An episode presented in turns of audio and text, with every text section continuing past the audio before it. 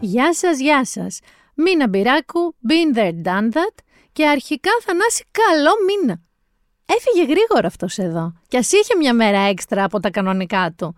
Λοιπόν, τυπικά έχουμε μπει στο μήνα της Άνοιξης. Βέβαια, από τις 21 και μετά μετράμε ότι είναι Άνοιξη, αλλά έχουμε μπει στο Μάρτιο. Μάρτιος, Απρίλιος, Μάιος, κανονικά είναι Άνοιξη. Η εβδομάδα που πέρασε είχε full βροχή, βέβαια. Αλλά είχε θανάση μου ζέστη. Δεν είχε, είχε 18 βαθμούς. Και κουνούπια, θα σας πω εγώ, γιατί βρήκα σπίτι μου δύο. Αναγκάστηκα να σκοτώσω κουνούπια Φεβρουάριο μήνα. Και θα είναι και λίγο τώρα Παρασκευή, ίσως και Σάββατο. Εμίλ λέγεται αυτή η αντάρα που θα μας βρει η βροχή. Η προηγούμενη λεγόταν Δωροθέα ή Τιμόθεος, δεν θυμάμαι, δεν είμαι σίγουρη. Πραγματικά δεν βρίσκω κανένα λόγο να δίνουμε όνομα σε κακοκαιρίες σφινάκια. Μιλάμε τώρα δηλαδή για μία μέρα βροχή και ξαφνικά η μία μέρα βροχή λέγεται Εμίλ. Δηλαδή, έλα και εξήγησέ το μου εσύ αυτό. Νομίζω ότι, παιδιά, αυτό γίνεται μόνο πραγματικά για τους τίτλους των εφημερίδων και των sites, για κανέναν άλλο λόγο. Έρχεται ο Εμίλ. Πού θα χτυπήσει ο Εμίλ; Πού θα χτυπήσει μωρό Εμίλ; Θα ρίξει εκεί πέντε στάλες. Δεν είναι ότι θα πλημμυρίσουμε. Είχε όμως και κάτι άλλο, παιδιά, η εβδομάδα που πέρασε εκτός από τις βροχές. Είχε και ένα τρομερό roller coaster συναισθημάτων. Και θα ξεκινήσω από το πιο πρόσφατο και το πιο σοβαρό και ίσως το μόνο πραγματικά που αξίζει να ασχοληθεί κάποιος από την εβδομάδα που πέρασε.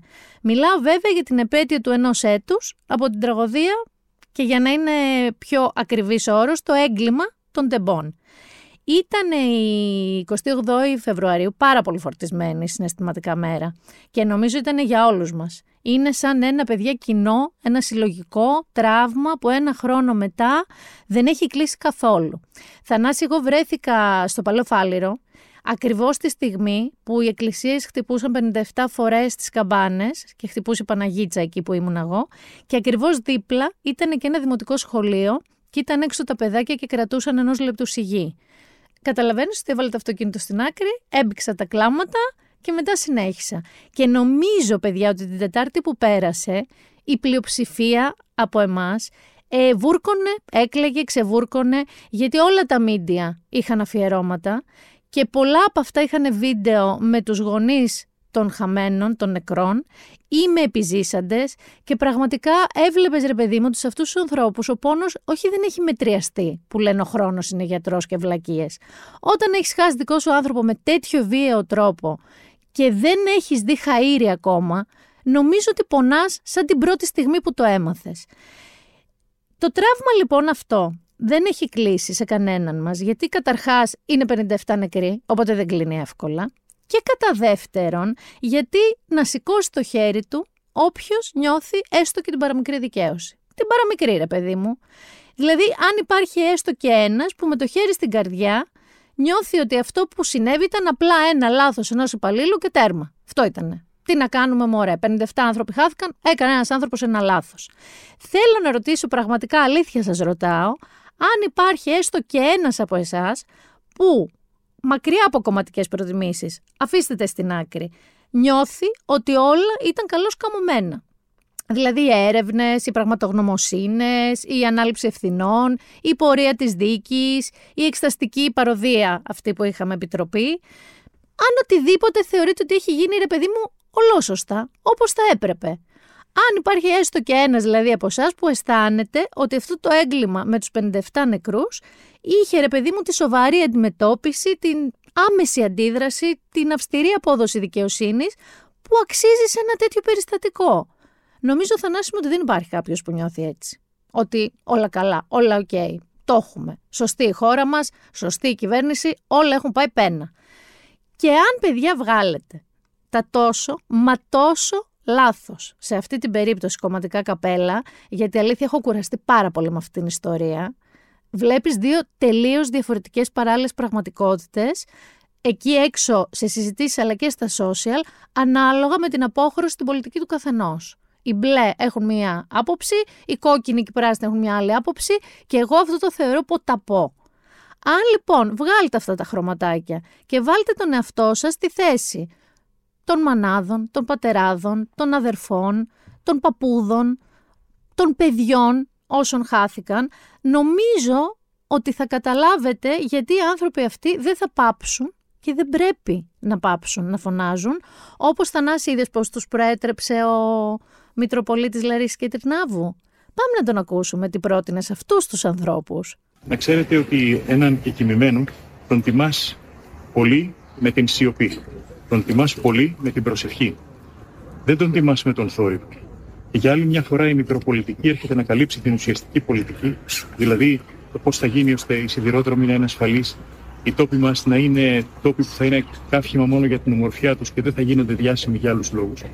Και από εκεί και μετά όλα τα άλλα είναι απλά λόγια. Λόγια τα οποία κουράζουν. Γιατί; Γιατί να σιωπήσουν; Γιατί να θρυνούν βουβά; Έτσι τιμούν τα παιδιά τους. Έτσι τιμούν τα παιδιά τους ή πηγαίνοντας μέχρι τέλους να δουν τι έγινε, ποιος φταίει και ποιος θα τιμωρηθεί. Έχουμε και άλλη ντροπή παπά παρακάτω, Θανάση, αλλά θα επιστρέψω λίγο στα τέμπη. Οι συγγενείς λοιπόν των θυμάτων όχι απλώς δεν πρέπει να σιωπούν, αλλά πρέπει κάπως να βρίσκουν συνέχεια το κουράγιο να συνεχίσουν να φωνάζουν. Και θεωρώ ειλικρινά ότι είναι δουλειά μας και ως μίντια αλλά και ως απλοί πολίτες να τους δώσουμε το κουράγιο φωνάζοντας μαζί τους. Γιατί παιδιά εγώ προσωπικά, σαν πολίτης το λέω τώρα, δεν έχω καλυφθεί. Έχω κάποια ερωτήματα που χωρίς να είμαι εξπέρ, χωρίς να έχω σκάψει σε βάθος για να θέσω αυτά τα ερωτήματα, δεν έχω καλυφθεί, δεν μου έχουν απαντηθεί. Ας πούμε, γιατί το άκουγα τώρα στο ραδιόφωνο που ερχόμουν για να γράψω. Γιατί μπαζώθηκε ο χώρος του δυστυχήματος, παιδιά; Δύο-τρεις μέρες μετά το δυστύχημα. Υπάρχει νόμος που λέει, όχι μόνο στην Ελλάδα, παγκοσμίως, ότι σε τόπους αεροπορικών ή σιδηροδρομικών δυστυχημάτων ή οποιοδήποτε σκηνή εγκλήματος. αυτό προστατεύεται, όχι απλά δεν αφήνεται στη μοίρα του, προστατεύεται, είναι υποχρεωτικό θανάσι να βάλουμε μέχρι και τέντες, ώστε σε περίπτωση βροχής να μην αλλοιωθούν τα ευρήματα και οι αποδείξεις και ενδείξεις. Και εμείς, όχι μόνο δεν έγινε αυτό, μπαζώθηκε και άκουσα βουλευτής της Νέας Δημοκρατίας στο ραδιόφωνο που σου λέω να λέει: Δεν ξέρω ακριβώς πώς έγινε αυτό.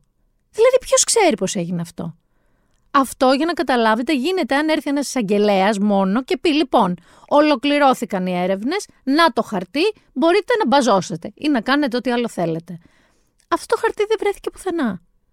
Αυτό το πράγμα κόστισε περίπου μισό εκατομμύριο και να γίνει By the way, νομίζω ότι με τόσα, ίσως και λιγότερα, θα μπορούσαν να έχουν φτιάξει το κτίριο της τηλεδίκη στη Λάρισα που κάγει το 19. Νομίζω ότι καν τόσα δεν θα χρειαζόντουσαν. Και βέβαια δεν είναι κάποιος διαγωνισμός. Ανατέθηκε από κάποιον αόρατο, ανώτερο, σε κάποιους να μπαζώσουν τη σκηνή του δυστυχήματος. Ένα το κρατούμενο. Δεύτερον, ταπεινή μου απορία. Γιατί η Νέα Δημοκρατία αντί να κάνει προανακριτική επιτροπή που αν δεν κάνω λάθος στην προανακριτική επιτροπή μπορούν να αποδοθούν και ποινικές ευθύνες στους πολιτικούς και προτίμησαν αυτή την παροδία εξεταστική. Γιατί στην εξεταστική, μια και είπα εξεταστική, βιάστηκαν τσατραπάτρα να το κλείσουν; Για ποιο λόγο; Δηλαδή, τι τους βίαζε ακριβώς; Και γιατί, ας πούμε, ο κύριος Μαρκόπουλος απέρριψε μία επιτροπή εμπειρογνωμόνων των οικογενειών, άλλα στοιχεία, νέα ευρήματα, άλλους που έπρεπε να καταθέσουν; Γιατί αυτό δεν είναι, είναι κοινός τόπος. Το βλέπαμε. Υπήρχαν άνθρωποι που δεν είπαν τίποτα και άνθρωποι που είχαν πολλά να πούν δεν μίλησαν. Αυτό πάλι με το έφλεκτο υλικό. Τι είχε το άλλο τρένο μέσα; Δηλαδή, πότε θα μάθουμε; Είναι ένας χρόνος μετά, παιδιά. Δεν το λέω δύο εβδομάδες μετά. Τι είχε το άλλο τρένο μέσα; Δεν υπάρχουν, φαντάζομαι, κάποια έγγραφα για κάθε φορτίο; Δεν πρέπει να υπάρχουν. Έπειτα, εφόσον αυτή η περίφημη σύμβαση που την έχουμε μάθει όλοι, αυτή η 717, που προέβλεπε τηλεδίκηση ως Ευρωπαϊκή Οδηγία, είχε υπογραφτεί θανάση από το 2012. Και μέχρι το 2022 δεν είχε γίνει τίποτα. Κανένας δεν είναι υπεύθυνος γι' αυτό. Κανένας ρε παιδί μου δεν μπορεί να κατηγορηθεί για κάτι, αφού παρέβλεψε αυτή την Ευρωπαϊκή Οδηγία. Και για να μην συζητήσουμε ξανά, τα είχαμε πει και τότε, είχαμε κάνει ένα ολόκληρο επεισόδιο γι' αυτό, την ευθύνη, την τελική ευθύνη που υπάρχει για οποιαδήποτε τοποθέτηση οποιοδήποτε υπαλλήλου σε οποιοδήποτε τέτοιο πόστο. Η τελική ευθύνη, παιδιά, είναι των υπουργών. Δεν είναι σε καμία περίπτωση του σταθμάρχη. Η ευθύνη είναι του υπουργού. Του όποιου υπουργού. Για οποιοδήποτε τέτοιο πόστο. Δεν θα πω, παιδιά, για δόλο. Οκ, γιατί δεν έχω αποδείξεις. Ούτε για συγκάλυψη. Αν και η εικόνα που έχουμε μέχρι τώρα ένα χρόνο μετά φωνάζει συγκάλυψη. Τώρα για ποιους λόγους τι να σας πω. Η ουσία είναι ότι είτε πρόκειται για συγκάλυψη, είτε πρόκειται για δόλο, είτε πρόκειται για βαθιά ανικανότητα, το αποτέλεσμα είναι το ίδιο θανατηφόρο. Βέβαια, θανάσιμο, οι ποινές είναι πολύ διαφορετικές. Όταν λοιπόν στην ουσία δεν έχει απαντηθεί τίποτα, δεν έχουμε απαντήσεις, έχουμε το γεγονός ακόμα. Δεν έχουν αποδοθεί ευθύνες πουθενά, σε κανένα ας πούμε καρχαρία, μόνο σε κατουμαρίδες. Ποιος να σοπάσει; Δηλαδή, οι σιδηρόδρομοι, παιδιά, το έχουμε δει με πρόσφατα μικροατυχήματα και βλάβες, ακόμα δεν είναι ασφαλείς. Δηλαδή, τι να συζητήσουμε; Όταν βλέπεις κοροϊδία και έπαρση μέσα στα μούτρα σου, δεν είναι εύκολο να σοπάσεις. Ακόμα και αν είσαι ο πιο φιλήσυχος, ο πιο πράος άνθρωπος στον κόσμο, ένας άνθρωπος που δεν τολμά να φωνάξει, δεν πάει σε διαδηλώσεις, ακόμα και ένας τέτοιος άνθρωπος να είσαι, δεν μπορείς να σιωπήσεις. Ο Άρης Αλεξανδρής, ένας δημοσιογράφος, έγραψε στο facebook μία γνώμη, παιδιά, που είναι ακριβώς όσα έχω στο κεφάλι μου περί πολιτικών ευθυνών και ασυλιών και γενικά αυτό το κρυφτάκι πίσω από δάχτυλα που μάλιστα όπως είδαμε πρόσφατα στην Εξεταστική Επιτροπή έχουν και το θράσο αυτά τα δαχτυλάκια να σηκώνονται και να κουνιούνται. Θα σας διαβάσω λοιπόν ακριβώς τι έγραψε ο Άρης.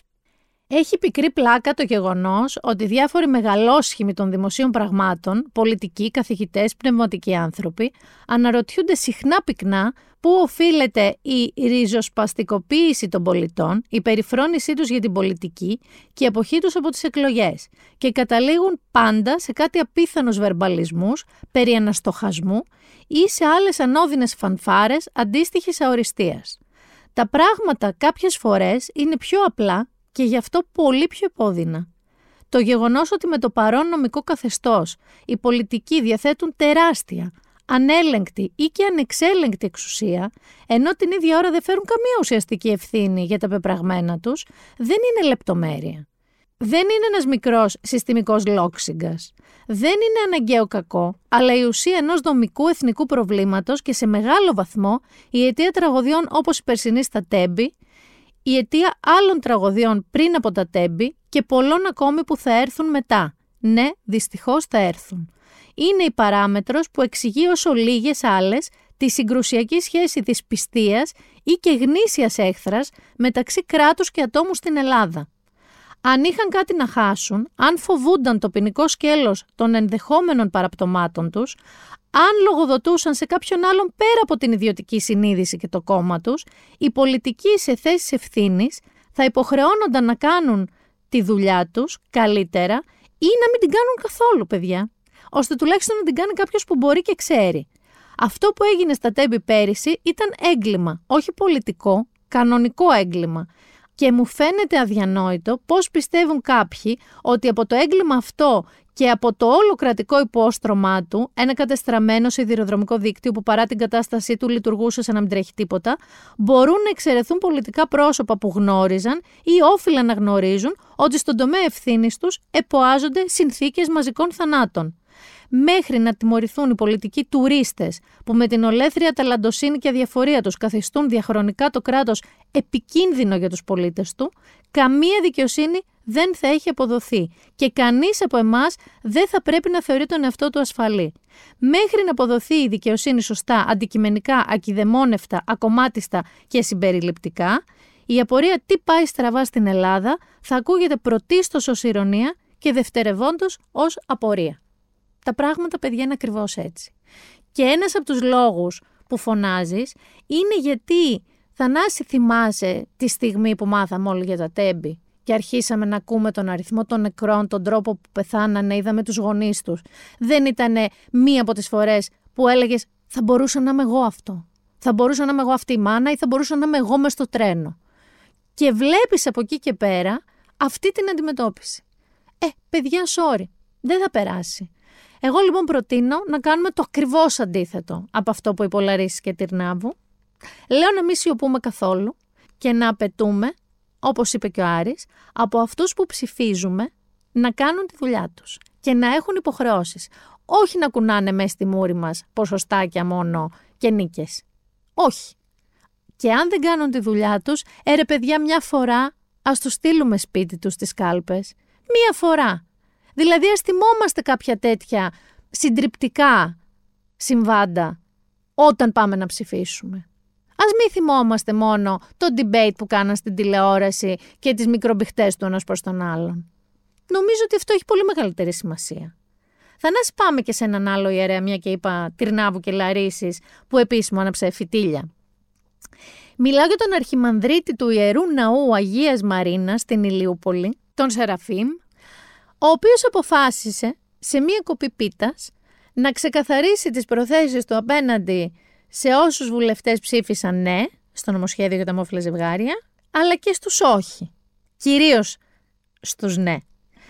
Εκεί λοιπόν δεν έδιωξε, όπως γράψανε λάθος σε κάποια μέσα, αλλά περίμενε και έστελνε και μηνύματα εκεί που γινόταν η κοπή της πίτας, εάν ένας βουλευτής του Πασόκ συνεχίζει να βρίσκεται στην αίθουσα. Και μιλάμε για τον Παύλο Χριστίδη. Και ενώ περίμενε γιατί πίστευε ότι είναι ακόμα στην αίθουσα ο Παύλος Χριστίδης, δεν έμπαινε. Δεν έμπαινε. Για να μην συμπέσει, λέει, με τον αμαρτωλό Θανάση. Δεν έμπαινε στον ίδιο χώρο με ένα βουλευτή που ψήφισε ναι στο νομοσχέδιο για τα μόφυλα ζευγάρια. Αντίθετα, στην ίδια ανεξήγητα star-studded κοπή πίτας, γιατί μιλάμε ότι ήταν διάφοροι βουλευτές γνωστοί, πολύ γνωστοί, αρκάδες κόβανε την πίτα τους. Υπήρχαν βουλευτές που ψήφισαν όχι στο νομοσχέδιο, όπως η Άννα Καραμαλή και ο Γιάννης Καλιάνος, που μας λέει τους καιρούς, και αυτού τους αποθέωσε. Πού τα έκανε όλα αυτά ο Αρχιμανδρίτης; Στο facebook Θανάση μου τα έκανε εκεί που γίνονται όλα τα τράβαλα. Ή στο X ή στο Facebook. Και μάλιστα επειδή τον είδα και σε μια συνέντευξη, μια χαρά το κατέχει και το X, δεν το έλεγε Twitter, X το έλεγε. Είναι σάβη, social media σάβη ο Αρχιμανδρίτης. Έγραψε λοιπόν συγκεκριμένα στο post του στο Facebook.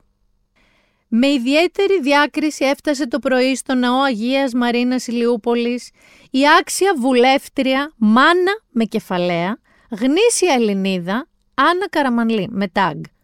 Ο εφημέριος πατέρας Ιωάννης αντιληφθεί στην παρουσία της ανάμεσα στο λαό, την καλωσόρισε, τη χαιρέτησε και την ευχαρίστησε για την ηρωική στάση της με το καθαρό όχι στο απάνθρωπο νομοθέτημα παρά την πίεση, τον εκφοβισμό και ό,τι άλλο υπέστη, δεν υπέστη κεφάλαγγα κύριε Αρχιμανδρίτη μου, από το άνομο διευθυντήριο της καταστροφικότερης κυβέρνησης των νεότερων χρόνων που κατάντησε τους Έλληνες να ζουν με κουπόνια. Αντίθετα, μία ώρα καθυστέρησε η ευλογία και κοπή της Αγιοβασιλόπιτας του Συλλόγου Αρκάδων Ηλιουπόλεως, αυτή ήταν η πίτα παιδιά που πήγαν όλοι αυτοί, έως της επιτεύξεως αποχωρήσεως από το χώρο της συναισθιάσεως του απάνθρωπου βουλευτή Παύλου Χριστίδη και αυτόν τον ταγκάρι, που παρά το ότι είναι ο ίδιος κατά φύση πατέρας, με απίστευτη ελαφρότητα συνευδόκησε στο να δολοφονηθούν, τουλάχιστον το έχει σε εισαγωγικά, αθώες ψυχές παιδιών που θα καταστούν ιδιοκτησίες οικιακών συνυπάρξεων των plus. Εννοεί τους LGBTQ+, είπε μόνο το plus.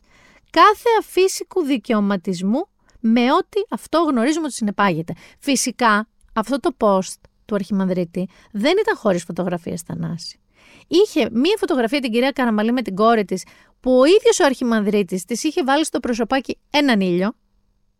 Και δίπλα είχε μία φωτογραφία που έγραφε «Η ντροπή του Πασόκ στο νότιο τομέα» και η φωτογραφία είναι του κυρίου Παύλου Χριστίδη, που στο background είναι η γυναίκα του με το νεογέννητο παιδί τους στο νοσοκομείο και στο πρόσωπο της γυναίκας του έχει βάλει ένα emoji με αυτή τη μάσκα του κορονοϊού. Δηλαδή ήταν και εφευρετικός να του το δώσω αυτό. Φυσικά και όπως καταλαβαίνετε, εφόσον η μία είναι μάνα με κεφαλαία και ο άλλος ντροπή, του νοτιού τομέα βέβαια, υπήρξαν αντιδράσεις. Και υπήρξαν αντιδράσεις και από τον ίδιο τον Παύλο Χριστίδη και από το Πασόκ. Πάμε να δούμε τι είπε το Πασόκ. Σε ένα παραλήρημα μίσους, ο αρχιμανδρίτης του Ιερού Ναού Αγίας Μαρίνας Ηλίουπολης Σεραφείμ, καταφέρεται εναντίον του βουλευτή του Πασόκ κινήματος αλλαγής Παύλου Χριστίδη, στοχοποιώντας ακόμα και την οικογένειά του με φωτογραφίες στα μέσα κοινωνικής δικτύωσης. Η θεσμοθέτηση της ισότητας στον πολιτικό γάμο και η προστασία των ανθρωπίνων δικαιωμάτων, χωρίς εξαιρέσεις, αποτελεί υποχρέωση κάθε ευνομούμενης πολιτείας.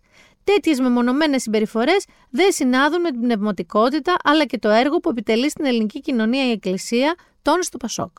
Να δούμε τι είπε και ο Παύλος Χριστίδης. Αυτός ο καημένος άνθρωπος που είδε τη φωτογραφία του φάτσα φόρα από τη γέννηση του παιδιού του με τον τίτλο Η ντροπή του Πασόκ στο νότιο τομέα. Γράφει λοιπόν ο Παύλος Χριστίδης όλα αυτά στα social, φυσικά, τα ιδιωτικά. Το Πασόκ έβγαλε κανονική ανακοίνωση. Ω άνθρωπος, πρώτα και πάνω απ' όλα, έχω μάθει στη ζωή μου να σέβομαι κάθε άποψη, όσο αντίθετη και αν είναι με αυτά που εγώ υποστηρίζω και για τα οποία πάντα μάχομαι και πολιτεύομαι εντός και εκτός κοινοβουλίου. Η πρωτοφανή όμως στοχοποίηση τη οικογένειάς μου, συνοδεία μάλιστα φωτογραφίε από το μεευτήριο, είναι ένα όριο που ξεπερνά κατά πολύ τα ανεκτά όρια της πολιτικής αντιπαράθεσης. Πόσο μάλλον όταν το περιστατικό που περιγράφει ο Αρχιμανδρίτης Σεραφείμ είναι μόνο στη φαντασία του, αφού από την εκδήλωση για την κοπή της πίτας των Αρκάδων αποχώρησα για να πάω σε άλλη κοινωνική υποχρέωση. Δεν με πλησίασε ποτέ κανένας ιερέας να μου πει το οτιδήποτε και το κλίμα με τους πάντα φιλόξενους αρκάδες ήταν κάτι παραπάνω από εξαιρετικό, γιατί σας είπα ότι είχε γραφτεί ότι τον διώξανε. Στο αξιακό μου σύστημα δεν χωρούν αποκλεισμοί ούτε εκείνων που πρέπει να αναγνωριστούν από την πολιτεία τα δικαιώματά τους, ούτε εκείνων που θέλουν να συμμετέχουν στην εκκλησία μας, που σε κάθε περίπτωση είναι πυλώνας της κοινωνικής ιστορίας και συνοχής της χώρας. Γι' αυτό ευχαριστεί τον πρόεδρό του για την ανακοίνωση του Πασόκ που τον στηρίζει, απέναντι στην αδιανόητη επίθεση που του εξαπέλυσε και εύχεται να είναι το μοναδικό θύμα εκπρόσωπος του Κοινοβουλίου απέναντι σε τέτοιες μυσαλόδοξε συμπεριφορές. Παιδιά, όχι, δεν θα είναι το τελευταίο θύμα τέτοιων μυσαλόδοξων συμπεριφορών. Μπορώ να σας διαβεβαιώσω ότι αυτό είναι μόνο η αρχή. Γιατί θυμάστε, κάποιοι οι οποίοι είναι έτσι πιο τζόρες ε, ιερείς έχουν πει όχι ότι θα φορήσουν, αλλά ότι θα τους αφήσουν ακοινώνει τους, δεν θα τους δέχονται στο εκκλησίασμα. Το βλέπουμε. Σε event βέβαια, αλλά περιμένετε και θα δείτε. Ήδρωσε Θανάση αυτή του Αρχιμανδρίτη. Δεν νομίζω Τάκη μου, γιατί τον είδα και σε τηλεοπτικές συνεντεύξεις που επέμενε στο concept από μακριά και όχι αγαπημένη, με τις ντροπές των κομμάτων που θα στερήσουν τη μανούλα από τα παιδιά. Και μάλιστα επιχειρηματολογούσε ότι χρησιμοποίησε τη φωτό του Χριστίδη με τη γυναίκα και τον νεογέννητο μωρό στο μευτήριο, με το sticker emoji που σας είπα, μας κακόβιτς τη σύζυγο, ακριβώς για να δείξει τι θα στερηθούν όσα παιδιά πέσουν στα χέρια των evil gays που έλεγε και η Jennifer Coolidge στο White Lotus. Και τότε πήρε Θανάση κάποιος την κατάσταση στα χέρια του. Και δεν είναι κάποιος δισεογραφικό, δεν είναι κάποιος που φαντάζεσαι. Δεν είναι καν ο Γιώργος Λιάγκας που θα μπορούσε να το έχει κάνει. Κατερίνα καινούριου, βγαίνεις. Συζητούσαμε λοιπόν την ε, αποχώρηση του Παύλου Χριστίδη από την κοπή της πίτας και την ίδια στιγμή εσείς αποθεώνετε άλλους βουλευτές οι οποίοι ψήφισαν όχι στο νομοσχέδιο, όπως τον κύριο Καλιάνο. Πάμε να δούμε λοιπόν το απόσπασμα και αμέσως μετά να το συζητήσουμε, Πάτερ. Παρακαλώ. Και λένε δυνατά, πάμε. Διευχώ τον Αγίο Πατέρων ημών, Κύριε Ιησού Χριστέ ο Θεός, ελέγξου και σώσου εμάς. Αμήν. Καλωσορίζουμε τον βουλευτή του Νοτιού Τομέα, έναν από αυτούς που δεν ψήφισαν.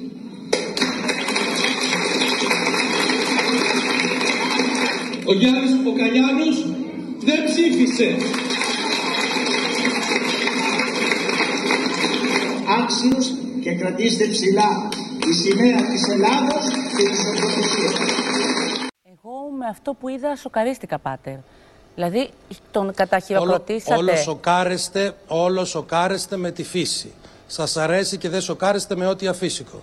Δηλαδή, τι είναι το αφύσικο για εσάς, Πάτερ; Να αναλαμβάνει ο κάθε βουλευτής τις ευθύνες των πράξεών του. Αυτό είναι το αφύσικο. Δηλαδή, όλοι οι βουλευτές που ψήφισαν ναι στο συγκεκριμένο νομοσχέδιο, τι πρέπει να τους κάνουμε, να τους διώξουμε από την Εκκλησία; Αυτός είναι ο λόγος της αγάπης. Όλοι τους... οι βουλευτές που ψήφισαν. Αφήστε το λόγο της αγάπης και το παραμυθάκι της αγάπης. γιατί η αγάπη δεν υπάρχει χωρίς αλήθεια. το λέτε, η Εκκλησία η αγάπη λέει δεν υπάρχει. Το λόγο του ε, η, η Εκκλησία τα λέει σωστά. Εσείς κόβετε εκείνα που σας αρέσουν και Ποια τα βάζετε. Η Εκκλησία δεν λέει για το λόγο του Θεού και της αγάπης, μιλάει για ρητορική μίσους. Έχετε διαβάσει το λόγο του Θεού, ε, να μου πείτε σε ποιο κεφάλαιο και σε ποιο στίχο γράφει Άρα αυτό που όλα λέτε. αυτά που ισχυρίζονται όλοι οι σεβασμιότητα της Εκκλησίας ότι υπάρχει ο λόγος του Θεού δεν ισχύει. Εσείς το λόγο του Θεού λοιπόν έχετε διαβάσει Καταλαβαίνετε τι ότι δεν λέτε μπαίνουν οι τώρα, ομοφιλόφιλοι στην καταλαβαίνετε, Εκκλησία. καταλαβαίνετε. Δεν μπαίνουν ομοφιλόφιλοι στην Καταλαβαίνετε Εκκλησία. τι λέτε τώρα.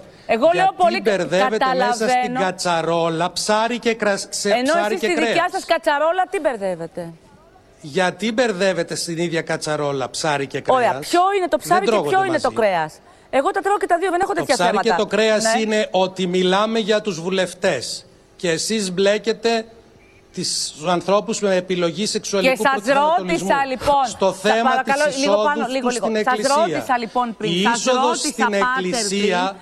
Άρα έχετε σκοπό να μην δεχτείτε κανέναν βουλευτή, εσείς μόνος σας, ο Σεβασμιότατος, ο Αρχιεπίσκοπος, δεν είπε κάτι τέτοιο, εσείς μόνος σας κανέναν δεχ- ε, βουλευτή ο οποίος ψήφισε ναι. Καλά τα λέω. Θα τον διώχνετε από την Εκκλησία. Το ήξεραν, το ήξεραν οι βουλευτές μας πριν ψηφίσουν. Ποιος ναι, το είπε αυτό; Ότι Ποιος το είπε, θα με εγώ- αφήσετε να μιλήσω ή θέλετε να μιλάτε; Μιλήστε και να σηκωθώ να φύγω. Δεν έχω πρόβλημα. Σας το ακούω, έχω κάνει λοιπόν. και σε άλλους συναδέλφους σας. Εάν δεν θέλετε να ακούτε, μην καλείτε ανθρώπους να σας μιλούν. Μα σας ακούω. Μην γίνεστε, μην γίνεστε με την προπέτειά σας άνθρωποι που οδηγείτε τις υποθέσεις της επικαιρότητας μακριά από την επικαιρότητα. Συνεχίστε στο ερώτημα. Σήμερα θα έπρεπε να έχετε εκεί την κυρία Καριστιανού. Όχι εμένα. Δεν θα μου υποδείξετε πότε θα Έτσι, κάνω, πώς θα κάνω εκπομπή. αύριο θα Και αν χτυπάνε έχουμε οι μιλήσει με την καμπάνες κυρία της Καριστιανού, Ελλάδας. πότε θα έρθει η κυρία Αύριο θα Καριστιανού; χτυπάνε οι καμπάνες Ξέρουμε, της το ξέρουμε Ελλάδας αύριο. πένθυμα. Η αυριανή εκπομπή είναι Πένθυμα. αυτή. Η Και αυριανή είμαστε εκπομπή είναι στο αυτή. κημητήριο Σας πω- και να του σας πω και Σημείου κάτι. Πολύς. Και να σας πω και Είμαστε κάτι. στο Αυτό που κημητήριο του κάνετε με τα Σημείου τέμπη, Πολύς. τα Για να τέμπη σας είναι πω, κάτι πολύ για να σημαντικό. σας πω, Όχι, θα το κλείσω. για Θα να το σας κλείσω. πω Για να ότι σε εκμεταλλεύεστε αυτό πάτερ το- τον πόνο των Θα με μαμάδων κλείσετε, θα με και των κλείσετε, πατεράδων θα και με των κλείσετε, οικογενειών θα με που κλείσετε. έχασαν τα παιδιά τους. Θα με κλείσετε. Όχι, θα σας κλείσω Δεν λοιπόν. εκμεταλλεύονται Δεν με τον ενδιαφέρει πόνο τι των λένε. μανάδων και των Αυτό πατεράδων. κάνετε αυτή τη στιγμή. Η Επιτροπή Αυτό κάνετε αυτή τη Συγκάλυψης στη στιγμή. Βουλή. Είναι λαϊκιστικό Αυτό και απαράδεκτο. κάνω. Εκμεταλλεύετε Αυτό τον πόνο. κάνω. Αυτό Χρησιμοποιείτε τα τέμπη ως Αλήθεια. εύκολη λύση Αλήθεια. εντό εισαγωγικών. Αλήθεια. Ντροπή σας, Αλήθεια. πάτερ. Ντροπή Προσ- σας. από- προσανατολίζετε την κοινή γνώμη και η ντροπή Είπα είναι να δική κλείσει, σας. παρακαλώ. Θα Μην ακούσω τι λέω εγώ. ευριάζετε. Είπα να κλείσει. κλείσει, βέβαια. Είπα, γιατί μα- Δημήτρη, ευχαριστώ. Αν ξανακούσω από κάποιον ειλικρινά να προσπαθεί να προσανατολίσει την συζήτηση και να χρησιμοποιήσει τα τέμπη, πες μου, ρε Αντρέα, πες μου δηλαδή πραγματικά. Παιδιά, το έχω ξαναπεί. Καμιά φορά οι του ελαφρολαϊκού, να το πω έτσι, τα λένε πολύ πιο τσεκουράτα από όσους είναι του ειδησιογραφικού. Και δεν έχουν και καμία έννοια να κρατάνε ισορροπίες σε μη lifestyle καλεσμένους, γιατί σε lifestyle καλεσμένους μια χαρά ισορροπίες κρατάνε. Το λέγαμε και για τη Face Κορδά, αν θυμάστε, στις εποχές του Μητού. Ότι εκεί που κώλωναν μεγαλοδημοσιογράφοι, η Φαίη Σκορδά είχε πάρει το όπλο της και μίλαγε χύμα και τσουβαλάτα τη Φαίη Σκορδά που υπήρξε beef της Κατερίνας Καινούργιου προ καιρού. Τώρα όμως Θανάση έχει άλλο beef η Κατερίνα Καινούργιου. Και ναι, ναι, ναι, ναι, ναι, ναι, πάω εκεί που φαντάζεστε, αλλά όχι όπως φαντάζεστε. Θέλω να βάλω και ένα τίτλο με τη μορφή τραγουδιού σε αυτή την ιστορία. Πάμε Λίτσα Διαμάντη. Δεν υπάρχει ευτυχία που να κόβεται στα τρία.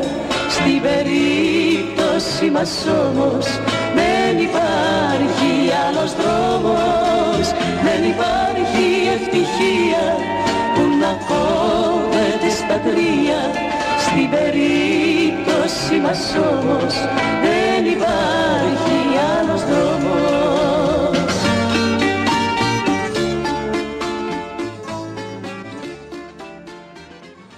Δεν υπάρχει ευτυχία που να κόβεται στα τρία.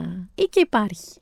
Είδες πώς μέσω παπάδων φτάσαμε στο θέμα που κρυφοσυζητάτε όλοι; Γιατί το συζητάτε σε chat και messengers, αλλά αν βρεθείτε με πολύ κόσμο που δεν ξέρετε, το στυλιτεύετε ότι για όνομα του Θεού με τι ασχολείται η ελληνική κοινωνία. Όλοι μια χαρά ξέρετε τι έχει γίνει. Στην περίπτωση όμως που δεν ξέρετε τι έχει γίνει, το τρίγωνο του πάθους μεταξύ Κατερίνας Καινούριου, του πρώην της ή περίπου πρώην της και ίσως νυν ή μελλοντικά νυν, γιατί it's complicated που λέει και το facebook στην περίπτωσή τους, Φίλιππου Τσαγκρίδη και της ίσως νυν του Φίλιππου και ίσως πρώην φίλη της Κατερίνας Δανάης Μπάρκα. Αυτό είναι το story. Κοινώς, κυκλοφόρησαν εικόνες και βιντεάκια που η Δανάη χαριεντίζεται με τον Φίλιππο που ήταν πρώην της Κατερίνας και αυτές οι δύο ήταν και φίλες μεταξύ τους. Φίλες στο TikTok και στο κάνανε και stories στο Instagram, στο TikTok που αγαπιούνται και τέτοια. Και φυσικά έχει γίνει της μπηχτής στο κάγκελο. Η Κατερίνα καινούριου, κρατήστε και αυτό, προ καιρού πήγε σε ένα εστιατόριο του πρώην της, ένα πολύ γνωστό εστιατόριο στην Αθήνα. Ανέβασε post στο Instagram, του ευχήθηκε καλή επιτυχία, όλα καλά, και μετά βγήκε στην εκπομπή της και είπε τι της έγραφαν από κάτω, κάτω από αυτή την ανάρτηση που πήγε στο εστιατόριο του πρώην της. Από εκεί ψιλοαρχίζουν όλα. Οπότε ακούστε λίγο τι λέει για εκείνη της την επίσκεψη και τα σχόλια που άκουγε. Είναι πάνω στα πω στο Instagram και αυτό που θα πω. Α, άρα μπορώ μετά να πω για το θέμα, γιατί έχω άλλη άποψη από αυτή που εκφράζω. Βεβαίως. Λοιπόν, σας θέλω να σου πω για την τοξικότητα πολλές φορές ναι, ναι, ναι, ναι, ναι, Ε, αποφασίζω λοιπόν να πάω με τον άνθρωπο που έχω υπάρξει πολλά χρόνια μαζί. Τώρα, αν είμαι και δεν θα ξαναμείνει δικό μου θέμα, αν έχω να πω δεν κάτι. Δεν το κλείνεις όμως. Αν έχω να πω κάτι κάποια στιγμή θα το πω εγώ. Και βάζω στον νέο του έναν άνθρωπο που αγαπάς και έχεις μοιραστεί χρόνια και βλέπεις ότι κάνει κάτι καινούριο και θες να το στηρίξεις και είσαι περήφανη για αυτό. Σου. Το ποστάρεις. Το τι άκουσα από κάτω δεν μπορείς να φανταστείς. Δεν μπορείς να φανταστείς. Ε, πήγαινε παρακάλεσέ τον. Είναι ντροπή σου. Ε, παρακάλε να σε παντρευτεί. Είσαι για κλάματα. Κάτσε, κάτσε, να σου διαβάσω κι άλλα. Ε, ε, τι, τι να σου λέω τώρα, δεν μπορείς να καταλάβεις. Ε, το θεμέλιο της επιτυχίας είναι η εξέλιξη απομάκρυνση από τους πρώην. Ξεκόλα επιτέλους. Δεν καταλαβαίνεις πόσο άσχημα έχουν γραφτεί σχόλια που έκανα απλά ένα post από ένα μαγαζί με έναν άνθρωπο που υπήρξα. Και αν στο παρελθόν μπορεί να είμαι ξανά μαζί, είναι δικαίωμά μου. Και αν είμαι Κατερίνα, τι, τι είναι αυτά. Δεν καταλαβαίνετε τι, τι άκουσα. Απελπισμένη, κακομήρα, που τον παρακαλάς να σε πάρει πίσω, τοξικότητες. Ωραία. Θα σας διάβαζα αυτή την ανάρτηση της Κατερίνας, αλλά Θανάση μου δεν υπάρχει πια. Γιατί την κατέβασε; Όχι γιατί την έβριζαν, όχι για αυτά που είπε, αλλά γιατί λίγες μέρες μετά ο Φίλιππος Τσαγκρίδης βγήκε με τη φίλη και τηλεοπτική αντίπαλο της Κατερίνας, Δανάη Μπάρκα. Οκ, μέχρι εδώ, όλα καλά. Η Κατερίνα μάλιστα πήρε τα ρίσκα της και τόλμησε ένα πρώτο σχόλιο για αυτή την έξοδο. Ας ακούσουμε και αυτό το σχόλιο. Εννοείται πως αυτά τα πράγματα δεν, δεν μπορώ να διανοηθώ πως ισχύουν που αφορούν στον πρώην συντροφό μου. Ο πρώην συντροφό μου γνώρισε τη Δανάη από εμένα. Ε, και, είναι, και νομίζω ότι τα παιδιά μια χαρά κάνανε παρέα. Συμπαθιόντουσαν. Δεν μπορώ να πιστέψω ότι βγήκαν σε εκπομπές και υπονόησαν ότι. Είναι, δηλαδή, η Δανάη δεν θα έκανε ποτέ κάτι τέτοιο. Φαντάζομαι. Ή ο Φίλιππος προς Θεού, ο πρώην Γνωρίστηκαν από μένα. Αυτό. Και κάνουν παρέα και έχουν κάθε δικαίωμα να κάνουν παρέα. Μέχρι εκεί τώρα τα άλλα πιστεύω είναι φανταστικά σενάρια. Πιστεύω, παιδιά, αλλά τι να σας πω. Είδατε. Τους δικαιολογεί. Λέει ότι τους γνώρισε, ότι κάναν παρέα τα παιδιά. Δεν έχει κανένα πρόβλημα που κάνουν παρέα τα παιδιά, αλλά δεν το πιστεύει. Αυτά είναι σενάρια επιστημονικής φαντασίας. Δεν το πιστεύει ότι μπορεί να παίζει κάτι γκομενικό και ερωτικό. Μετά όμως Θανάση, αυτοί ξαναβγήκαν, η Δανάη και ο Φίλιππος, νιώθω σαν να είμαι σε τελενοβέλα. Και όχι μόνο Θανάση μου ξαναβγήκαν, αλλά εθεάθησαν σε τρυφερά instantanea, όπως λένε στα πρωινάδικα, κοινώς φασονόντουσαν σε πρώτο τραπέζι στη Βύση.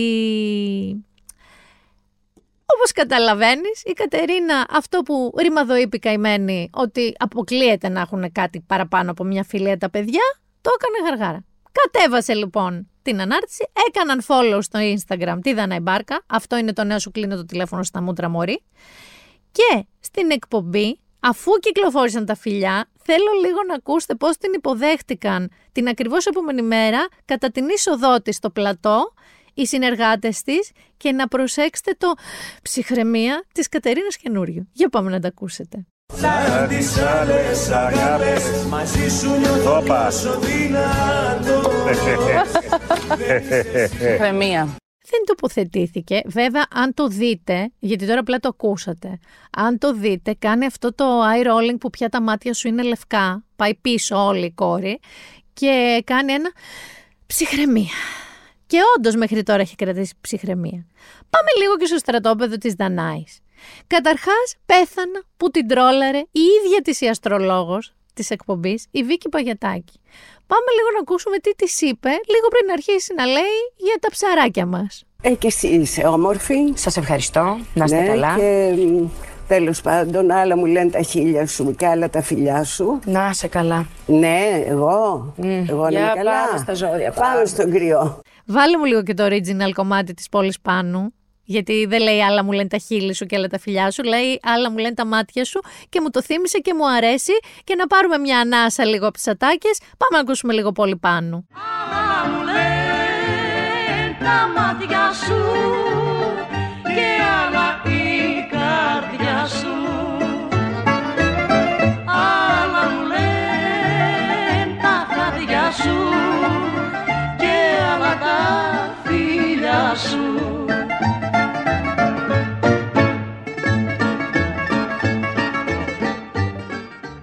Στο ίδιο επεισόδιο, γιατί Θανάση φόραγε το ίδιο λεοπάρ που κάμισο, κατήντησα κλουζό των πρωινάδικων για χάρη σας, για να ξετυλίξω αυτό το κουβάρι. Στο ίδιο λοιπόν επεισόδιο, βγήκε η Δανάη Μπάρκα συμβιλικά. Τώρα δεν ξέρω αν η Βίκη Παγιατάκη της την είπε πριν ή μετά από αυτή τη δήλωση. Βγήκε όμως και μετά από μια συνέντευξη της Θέμηδας Μπαζάκα που είπε κάτι για τα social media, βγήκε η Δανάη και έκανε αυτή την συμβιλική δήλωση. Αν εμένα με βρίσει κάποιος ή πει κάποιος κάτι για μένα, εγώ έχω δύο επιλογές. Να μην απαντήσω, γιατί ίσως μπορεί εγώ να ξέρω την αλήθεια που να διαφέρει από αυτή που έχει υποθεί. Οπότε να λέω, εντάξει, θα περάσει και να ζω το δράμα μου με τους δικούς μου ανθρώπους. Και υπάρχουν, υπάρχει και η άλλη λύση να βγω, να απαντήσω και να με ξαναδώσω τίτλο απάντηση σε κάποιον άλλον, ξανααπάντηση. Υπάρχουν λοιπόν κάποιοι που αυτό το απάντηση, ξανααπάντηση το αντέχουν. Υπάρχουν άλλοι που δεν το αντέχουν.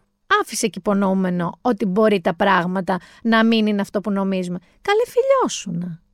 Τι να μην είναι αυτό που νομίζουμε; Δεν είναι αυτό που νομίζουμε ίσως και τέλος πάντων επιλέγει το δρόμο της σιωπής από το να απαντήσει και να βλέπει τον εαυτό της. Το ακούω αυτό.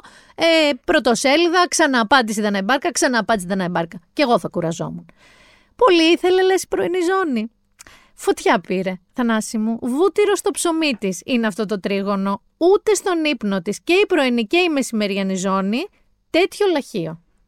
Ούτε που το φανταζόντουσαν. Δηλαδή πιστεύω ότι οι αρχισυντάκτες των εκπομπών αυτών είχαν οργασμικά επεισόδια όταν έσκασε η είδηση ότι έχουμε πλάνο με τη Δανάη Μπάρκα να φιλιέται με τον πρώην της Κατέρινας Καινούριου. Το ίδιο και τα πάνελ. Ε, έμαθα σε ένα από αυτά να ξέρεις ότι η Κατερίνα Καινούριου, συγγνώμη αλλά έμαθα την πληροφορία να τη μοιραστώ, πήρε τηλέφωνο το πρώην Φίλιππο μετά τα φιλιά που είδε. Και μάλλον του είπε ότι είναι πολύ στεναχωρημένη. Και ο άνθρωπος αυτός του πάνελ που έλεγε αυτό έλεγε ότι ήταν πολύ στεναχωρημένοι γιατί δεν είχαν βάλει full stop στη σχέση τους με την Κατερίνα. Και αυτή ήταν και φίλη της. Προδοσία, προδοσία, προδοσία. Λοιπόν, είναι όλο αυτό εντρικαδόρικο. Ας πούμε ότι είναι. Γιατί αφορά δημόσια πρόσωπα. Και δεν εννοώ ότι χρήζει ανάλυσης σοβαρής και συζήτησης στις παρέες, αλλά έχει την ίντριγκά του, ρε παιδί μου, έχει τον τζόγο του σου τραβάει το ενδιαφέρον. Έχει γνωστές γυναίκες και λίγο προδοσία που είπαμε και λίγο δράμα και λίγο πάθος και δημόσιες μπιχτές. Έχει ένα τζόγο. Οκ. Αλλά μέχρι εκεί. Και το X παιδιά γέλασε. Γιατί το X ξέρει. Και όχι μόνο το X όλα τα social media. Όχι δεν είναι μέχρι εκεί. Τι οχετός ήταν αυτός που ξεπήδησε από τα social media με αφορμή αυτή την ιστορία; Τι βόθρος, τι σεξισμός, τι μισογυνισμός, εσωτερικευμένος και εξωτερικευμένος και γενικότερα; Η Ηλία Παπαϊών έχει γράψει ένα πάρα πολύ ωραίο κείμενο για αυτό στο Ladylike και σας διαβάζω μερικά αποσπάσματα. Λέξεις όπως φάλαινα, πλαστικιά, απαράδεκτη, φίδι, αιμονική έκαναν την εμφάνισή τους. Τοξικά σχόλια προς κάθε κατεύθυνση, ψέματα. Όχι προς κάθε κατεύθυνση, περισσότερο την πλήρωσαν δύο γωνίες του τριγώνου. Στη γωνία του Φίλιππου Τσαγκρίδη επικρατούσε σε γενικές γραμμές μια ησυχία. Κανείς δεν έβρισε το Φίλιππο Τσαγκρίδη. Βρίζανε και την πρώην και την ίν. Η Δανάη Μπάρκα έγινε για μία ακόμα φορά αποδέκτρια body shaming στα social media. Μιλάμε για κύμα μίσους τώρα προς την Δανάη Μπάρκα. Αναγκάστηκε η γυναίκα να κλείσει και τα σχόλια σκέψου. Σκέψου τι της γράφανε. Τι πιο σύνηθες, που θα αναρωτιόταν και ο Νίκος Ευαγγελάτος. Η Δανάη Μπάρκα έχει δεχτεί πολλές φορές αυτά τα μηνύματα. Απλά αυτή τη φορά έγινε από τους χρήστες των social media με το προκάλημα ότι έχασε το ηθικό της πλεονέκτημα, αφού αποθανατίστηκε σε τέτοιες στιγμές με τον πρώην σύντροφο της φίλης της. Δηλαδή, απενοχοποιημένη η χολή θανάση μου. Αυτή τη φορά, επειδή έχασε το ηθικό πλεονέκτημα. Body shaming όμως δεν κάναν μόνο στην Δανάη Μπάρκα, να ξέρεις. Βέβαια. Κάνανε και στην Κατερίνα καινούριο. Συγκεκριμένα λέγανε τόσες πλαστικές έκανε για να τις φάει τον άντρα η άλλη. Το παραπάνω είναι το γενικό κλίμα των tweets. Γιατί κυρίως στο X παίχτηκε αυτό το παιχνίδι. Γυναίκες αντικείμενα στις δύο γωνίες του τριγώνου που γίνονται βορρά στα social media για χάρη των ματιών ενός άντρα, γράφει η Λία. Δεν ξέρω τι ισχύει στην προσωπική ζωή της Δανάης Μπάρκα, της Κατερίνας Καινούρη και του Φίλιππου Τσαγκρίδη. Γιατί να σου πω και κάτι, δεν με αφορά. Είναι ένα εντελώς προσωπικό ζήτημα που κάναμε δημόσιο επειδή αφορά δημόσια πρόσωπα. Αυτό που ξέρω είναι ότι η μεγάλη αλήθεια που κρύβει το νέο beef της ελληνικής showbiz είναι ότι ο μισογυνισμός καλά κρατεί. Αυτό που ξέρω είναι ότι τα πρόσωπα που σχολιάστηκαν σε αυτό το τρίγωνο είναι οι γυναίκες, ενώ ο άντρας μήλον της Έριδος αντιμετωπίστηκε για μια ακόμα φορά ως άμοιρος ευθυνών για τις πράξεις του. Σαν να φιλούσε τον αέρα, η Δανάη Μπάρκα, ας πούμε. Σαν να μην υπήρχε ο Φίλιππος Τσαγκρίδης. Θες να βγάλουμε κάτι καλό από αυτά, αναρωτιέται η Λία Παπαϊωάννου. Αναρωτήσω αν έκρινες κάποια γυναίκα επειδή είναι υπερβολικά ευαίσθητη ή πολύ συναισθηματική στις αντιδράσεις της. Αναρωτήσω αν είπε στον τελευταίο καιρό τη φράση Μία σωστή γυναίκα δεν θα το έκανε αυτό. Αναρωτήσου πώς αντέδρασες σε όλα αυτά τα σχόλια που διάβαζε για την Κατερίνα καινούργιο τη Δανάη Μπάρκα. Αν συμφώνησε σε πολλά από αυτά ή όχι. Αν οι απαντήσεις στις παραπάνω απορίες είναι θετικές, έχεις μέσα σου και εσύ προκαταλήψεις που μας διαπότισαν όλες καθώς βρίσκονταν στον αέρα που αναπνέουμε. Και τώρα που το ξέρεις, μπορείς να κάνεις κάτι γι' αυτό. Θα σταθώ κι εγώ εκεί. Γιατί πραγματικά το ακούω να πεις πω, πω χαμός, είδες με την Κατερίνα Καινούργιου και την Δανάη Μπάρκα. OK. Okay.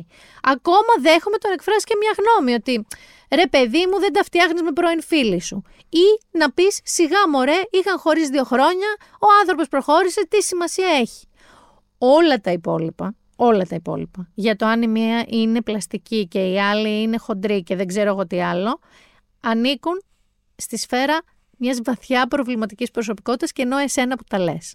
Δηλαδή, πάει πολύ μακριά, πολύ πιο πέρα από το «ΟΚ, ασχολούμαστε λίγο με τα αισθηματικά της πρωινής ζώνης».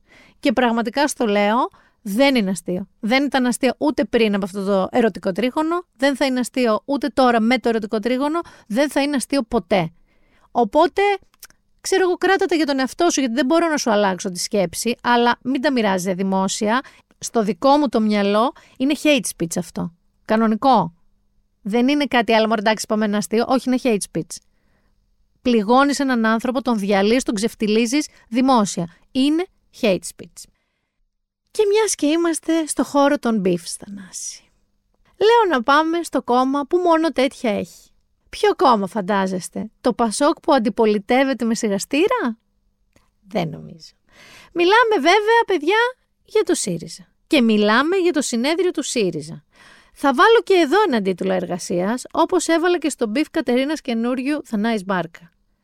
Και το παίζουμε συχνά αυτό το ηχητικό που θα ακούσετε, αλλά πιο ταιριαστό δεν έχει υπάρξει. Ύστερα που μόλις είπαν, είπαν κοιτάξτε αυτοί ότι, ότι, ότι, όχι, δεν θέλαμε για να γίνει το παιχνίδι ε, και εμείς ύστερα είπαμε εντάξει θέλουμε να, ε, δεν θέλουμε και εμείς και αυτοί ύστερα μετά εμείς αφού είπαμε, είπαμε ναι, αυτό θέλουμε, είπαμε δεν θέλουμε και εμείς το αλλάξαμε και λέμε εντάξει λέμε ούτε και εμείς θέλουμε και μετά είπαν αυτοί πάλι ότι ξέρετε εμείς λέει, θέλουμε να γίνει. Εμείς όμως μετά δεν δεχτήκαμε μετά από όλα αυτά και είπαμε να, να γίνει μετά το παιχνίδι. Όποτε το, το κάνει ο Ψωρής η ΕΠΑΕ. Αυτό ακριβώς, τίποτα άλλο. Αυτό ακριβώς Θανάση έγινε στο συνέδριο. Χωρίς καμία υπερβολή. Ακριβώς αυτό. Αυτά που καταλάβατε, αυτά που λέει ο κύριος Αντιπρόεδρος, έτσι πήγε το συνέδριο του ΣΥΡΙΖΑ. Καταρχάς, στο προηγούμενο επεισόδιο σας άφησα σε cliffhanger. Συγκεκριμένα σας άφησα σε αυτό το σημείο. Βρείτε μου αντίπαλο! Βρείτε μου αντίπαλο! Και πάμε! Μετά λοιπόν το μπουρλότο που αναφέραμε του Αλέξης στο facebook, την ανακοίνωση παρέμβαση του πρώην Προέδρου και το ΤΕΜ του ΣΥΡΙΖΑ Αλέξη Τσίπρα, ξεκίνησε το συνέδριο. By the way, να σας πω εδώ ότι ο Αλέξης δεν πήγε ποτέ στο συνέδριο. Ποτέ δεν πάτησε το πόδι του. Φτάσαμε στο Δύση Σπάρτα λοιπόν και το ελάτε να τα πάρετε του Στέφανο Κασελάκη. Και εκεί που είπε λοιπόν βρείτε μου αντίπαλο και πάμε, υπήρξε κάποιος και συγκεκριμένα κάποια που σήκωσε το γάντι. Από την Όλγα τη Γεροβασίλη σηκώθηκε το γάντι. Πάμε να ακούσουμε λίγο τη στιγμή που ανακοινώνει στο συνέδριο του ΣΥΡΙΖΑ την υποψηφιότητά της για πρόεδρος του ΣΥΡΙΖΑ. Συντρόφισσες και σύντροφοι, μακάρι να μην χρειαζόταν. Πιστεύω ότι είναι βαθιά αναγκαίο και δεν μπορούμε να αφήσουμε τα πράγματα όπως είναι. Έχουμε ευθύνη όλοι και όλες. Μου αναλογεί μερίδιο ευθύνης. Για το πριν, για το παλιά και για το τώρα. Άκουσα το δημόσιο προσκλητήριο του Πρόεδρου. Η απάντησή μου σε αυτή την πρόκληση είναι ότι είμαι παρούσα. Αυτό είναι το αίσθημα ευθύνης. Λοιπόν, συντρόφισσες και σύντροφοι, συντρόφισσες και σύντροφοι, θα παρακαλέσω για τελευταία φορά. Σεβαστείτε τους πάντες. Αυτό επιβάλλει το αίσθημα ευθύνης μου απέναντι στα μέλη του ΣΥΡΙΖΑ Προοδευτικής Συμμαχίας, απέναντι στον προοδευτικό κόσμο της χώρας, απέναντι στην ιστορία του τόπου, στους αγώνες που δώσαμε όλοι και όλες μαζί. Τις ακούσατε τις γιούχες από κάτω. Και χειροκροτήματα και γιούχα. Εδώ να σας πω ότι τη στιγμή που το γιουχάρισμα κάπως είχε πάρει φωτιά, στο πλάνο που έδειχναν οι τηλεοράσεις, ο Στέφανος Κασελάκης είχε σηκωθεί από τη θέση του και έκανε μαέστρο. Έκανε το φων Κάραγιαν. Κανονικά κούναγε τα χεράκια πάνω κάτω, πάνω κάτω, πάνω κάτω. Τύπου σύνεδροι, σταματήστε. Γιατί ο πρόεδρος του συνεδρίου, αυτός που καθόταν εκεί και φώναζε κυρίως σταματήστε, μη φωνάζετε, σύντροφοι, δεν είναι σωστό αυτό. Αυτός ο άνθρωπος πέρασε τέσσερις μέρες φωνάζοντας έτσι. Είχε σηκωθεί ο ίδιος ο Στέφανος, κύριος, να σταματήσει τον κόσμο από τον Αγιουχάρη την Όλγα Γεροβασίλη. Η οποία Όλγα Γεροβασίλη έχει παιδιά φωνητική χρειά ξεκάθαρα βίκισμο σχολείου. Δηλαδή άνετα τη φαντάζομαι εκεί που ήταν πάνω στη σκηνή να ρίχνει ένα διέξοδο.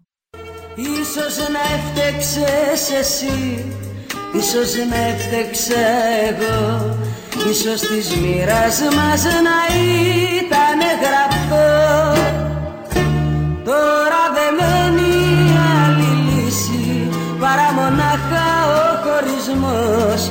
Και κάποιο δάκρυ αν θα κυλήσει Θα το στεγνώσει ο καιρός. Θα το στεγνώσει ο καιρός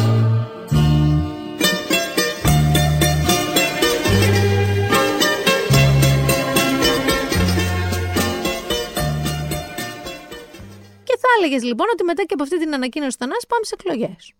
Πάει. Αυτό ήταν. Έγινεν. Αν δε. Μετά από 40 κύματα, σε τέσσερις μέρες και πάρα πολλές ομιλίες συνέδρων, που Θανάση από όσο κατάλαβα δεν ήταν στελέχη, ήταν απλά μέλη αυτοί που ανέβαιναν και μιλούσαν. Θα πάμε και εκεί μετά. Καταλήξαμε στο ότι τελικά αγάπη μου δεν ήταν αυτό που νομίζεις σε ένα debate μεταξύ των δύο υποψηφίων, δηλαδή της Όλγας Γεροβασίλη και του Στέφανου Κασελάκη, την τελευταία μέρα του συνεδρίου, συνέβη αυτός ο Ιονέσκο. Αγαπητέ Στέφανε, στην ομιλία σου, στην εναρκτήρια ομιλία σου, είπες «Βρείτε μου αντίπαλο και πάμε». Εάν το ανακαλέσεις, Σταματάμε εδώ.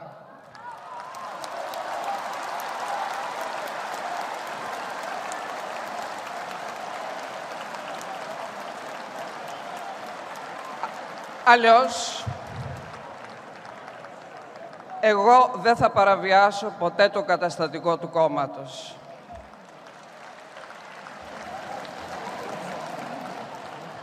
Περιμένω.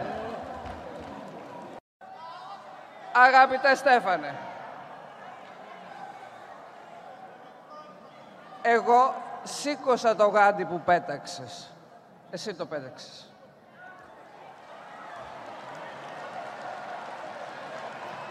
Τώρα, αν θες εκλογές σε δέκα μέρες, αντιλαμβάνεσαι τι έχεις πει. Ε, κάντε μόνος σου, να δούμε τι θα πάρεις, δηλαδή, εντάξει. Συντρόφισσες και σύντροφοι, συντρόφισσες και σύντροφοι. Στέφανε. Θα παρακαλέσω πάρα πολύ. Ε, θα παρακαλέσω πάρα πολύ.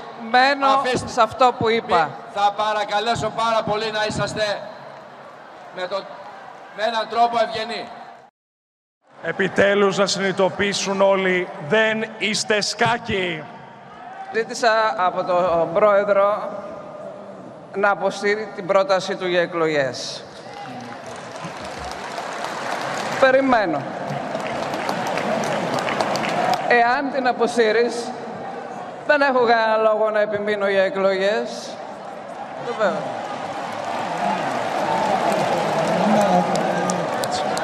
Όλγα, εάν αποσύρεις την υποψηφιότητά σου, δεν έχω ανάγκη να πάω σε εκλογές.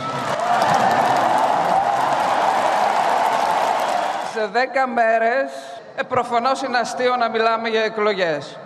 Επομένως, αν θες εκλογές, κάντε είπα μόνος σου πρόεδρε.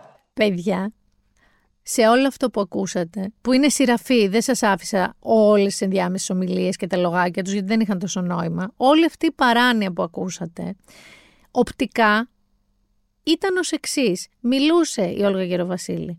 Κοιτούσε το Στέφανο. Ανέβαινε ο Στέφανος. Είπε αυτό το ότι δεν είστε σκάκια. Ξανακατέβαινε ο Στέφανος. Συνέχιζε η Όλγα Γεροβασίλη να μιλάει και στο τέλος ανέβηκε ο Στέφανος μαζί, στο σημείο που ακούσατε να λέει ότι αν πεις ότι δεν κάνεις εκλογές, αποσύρωμαι και να της λέει αυτός, αν αποσυρθείς, δεν θα κάνω εκλογές.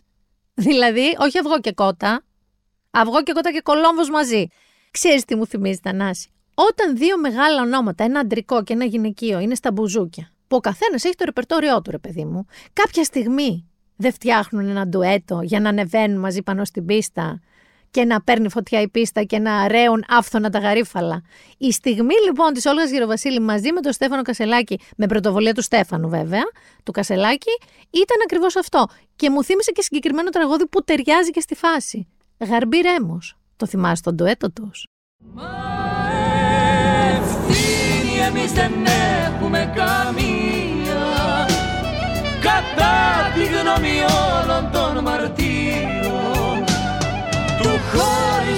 η έτοιμη γορία Αυλία συμφωνία χαρακτήρων Αυλία συμφωνία χαρακτήρων Απλία συμφωνία χαρακτήρων. Παιδιά, όλα έχουν τραγουδηθεί στα μπουζούκια. Όλα τα μπουζούκια είναι βγαλμένα από τη ζωή. Για όλα τα συμβάντα της ελληνικής πραγματικότητας, πολιτικής, lifestyle, αθλητικής, έχει τραγουδηθεί ένα τραγούδι. Ελληνικό, καψουροτράγουδο. Κολλάνε παντού. Μη σας τα πολύλογο. Τελικά εκλογές δεν θα έχουμε. Εν τω μεταξύ όμως, είχαμε ωραίες στιγμές. Δηλαδή, μία από τις πιο αγαπημένες μου στιγμές είναι που είναι ο Στέφανος Κασελάκης πιο τηλεευαγγελιστής από ποτέ πάνω στη σκηνή, σε έξαλλη κατάσταση με το χιλόφωνό του και κάτι λέει και χειροκροτούν και παθαίνει αμόκ και αρχίζει και δείχνει τις πρώτες σειρές που δεν χειροκροτούν. Πάμε να το ακούσουμε. Κάποιοι έχουν σχέδιο να πάμε σε ευρωεκλογές με εμένα να λιώνω τα παπούτσια μου ανά τη χώρα, ανά την Ελλάδα και εκείνους να βγαίνουν καθημερινά στα κανάλια να κοντένουν τον ΣΥΡΙΖΑ. Δείτε ποιοι χειροκροτάνε. Δείτε. Δείτε και σηκωθείτε. Σηκωθείτε όρθιοι. Πάρτε το κόμμα στα χέρια σας. Δικό σας είναι. Τι κάνουμε; Σε αυτούς τους λίγους που κάθονται σε μερικές από τις πρώτες σειρές και που μέσα σε ένα στάδιο που χειροκροτά θερμά το πρόγραμμα του κόμματος το οποίο ανέλησαν ενδελεχώς επί 90, επί 90 λεπτά έχουν σταυρώσει τα χέρια. Τι κάνουμε; Τι κάνουμε απέναντι σε αυτούς τους λίγους που θεωρούν τους εαυτούς τους, τους σταγούς και τους κατοθυγητές και εξεγείρονται όταν ο πρόεδρος ζητάει να ακούσει εσάς που κάθεστε πίσω και πάνω στη γαλαρία. Εγώ παιδιά σας το είπα ότι κανονικά έπρεπε να φύγει από το συνέδριο με το soundtrack του Game of Thrones. Γιατί μιλάμε τώρα για τέτοιο επίπεδο σάγκα. Βέβαια, θέλω να σας πω ότι αυτή η σκηνή που μόλις ακούσαμε, δηλαδή σε ένα τάικ γεμάτο κόσμο, να δείχνεις πέντε, δέκα, πώς ήταν καημένους στις μπροστινές σειρές που δεν χειροκροτούσαν, το λες και λίγο τρομακτικό, μου θύμισε το Red Wedding episode για όσους έχετε δει ε, Game of Thrones, μιας και το αναφέραμε. Αφού όμως οι εκλογές δεν έγιναν, θα μου πεις εσύ ότι συμφώνησαν να μην γίνουν. Με κάποιο τρόπο συμφωνήθηκε και τελικά δεν κάνανε εκλογές. No, no, no, no, no, no, Δεν έγινε έτσι. Ε, βρήκα την πιο καλή και κατανοητή βασικά ανάλυση από ένα πολιτικό συντάκτη του Αντένα που τα λέει καλά και τα εξηγεί ωραία. Διότι, όπως θα ακούσετε από τον άνθρωπο αυτόν, η κάθε πλευρά της κυρίας Γεροβασίλη και του κύριου Κασελάκη και των υπολείπων έχει άλλη εντύπωση για το γιατί δεν έγιναν εκλογές. Πάμε λίγο να ακούσουμε τον άνθρωπο. Το συνέδριο τελείωσε, όμως άρχισε ρίτσα, πρέπει να σου πω, ένα απίστευτο blame game από τις δύο πλευρές που εκτιμούν τελείως διαφορετικά τι έγινε σήμερα στο κλειστό του Τάκ Βόντο.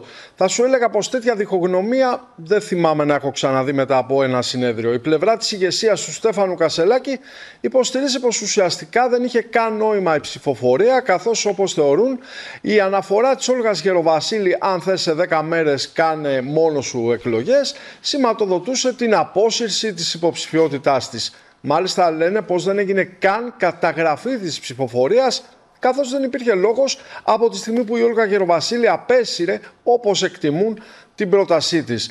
Από τη στιγμή που δεν υπήρχε πια αντίπαλος, δεν υπήρχε και λόγος προσφυγής στις κάλπες, λένε στενοί συνεργάτες του Στέφανου Κασελάκη. Χαρακτηριστική είναι η δήλωση της Δόρας Αυγέρη, της εκπροσώπου του κόμματος, η οποία αναφέρει ότι η Όλγα Γεροβασίλη είπε αν θέλεις σε 10 μέρες πήγαινε μόνος σου, άρα παρέλκει η δήλωση παρουσίας της σε εκλογές. Το συνέδριο ξεκάθαρα αποφάνθηκε ότι έχουμε πρόεδρο και δεν χρειάζονται εκλογές. Τώρα η άλλη πλευρά τι λέει, η κυρία Γεροβασίλη τι λέει; Ναι, σε τελείως διαφορετικό μήκος κύματο ήταν η Όλγα Γεροβασίλη, η οποία όχι μόνο αρνήθηκε ότι έκανε πίσω, αλλά άφησε και εχμές για το Προεδρείο, λέγοντας πως επέλεξε να βάλει σε ψηφοφορία πρώτα την πρόταση του Σοκράτη Φάμελου και του Νίκου Παπά και όχι του Προέδρου ή τη δική της, γιατί δεν έπρεπε να φανεί, όπως είπε, ότι καταψηφίζεται η πρόταση του Προέδρου να μην χρεωθεί δηλαδή μία ήττα. Τονίζει λοιπόν ε, η Όλγα Γεροβασίλη, δεν την απέσυρα ποτέ την υποψηφιότητά μου,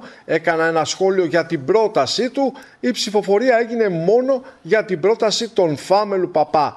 Ο Στέφανος Κασελάκης στην πραγματικότητα ποτέ δεν ήθελε εκλογές, σημείωναν συνεργάτες της Όλγας Γεροβασίλη και συμφωνούσαν μαζί του ότι έπεσαν οι μάσκες. Καταλάβατε. Όχι, ούτε κι εγώ, παιδιά, τίποτα. Εδώ κολλάει κανονικά αυτό που λέγεται και έξω το ότι ψηφίσατε ρε μπιπ. Και βασικά, αν ψηφίσατε ρε μπιπ, γιατί δεν έχουν καταλήξει. Θα μου πεις, δες την τηλεόραση. Δες, αφού το δείχνανε. Ψήφισαν ή δεν ψήφισαν. Θα σας πω ότι η μετάδοση διακόπηκε την ώρα της ψηφοφορίας.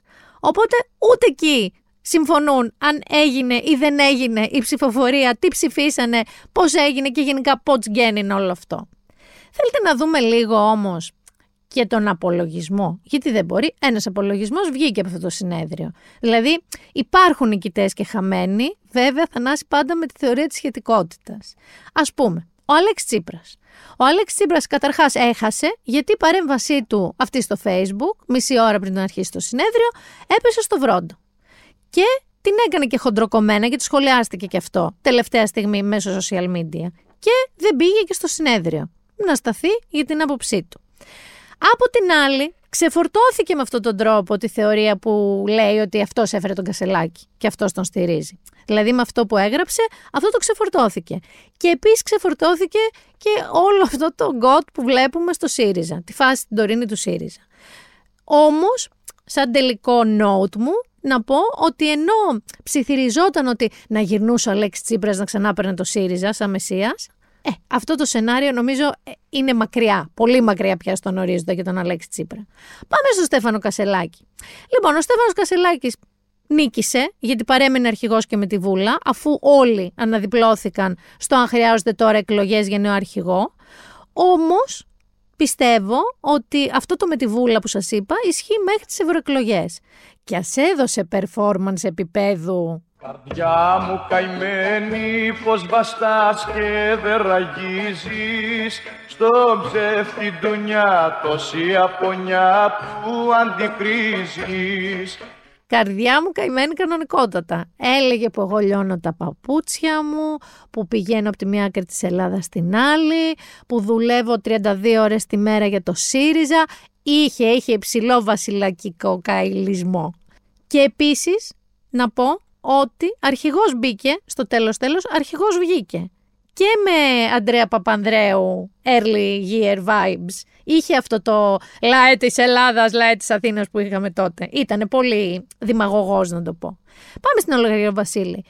Καταρχάς, έχει στην πλάτη της ένα στόχο η Όλγα Γεροβασίλη πια. Γιατί ενώ ο Διονύσης Τεμπονέρας την έκανε με ελαφρά πηδηματάκια σαν τους πιγκουίνους στην ταινία Μαδαγασκάρη, δεν έβαλε ποτέ υποψήφιος ε, για πρόεδρος, η Όλγα Γεροβασίλη μπήκε εκεί απέναντι στο Στέφανο Κασελάκη.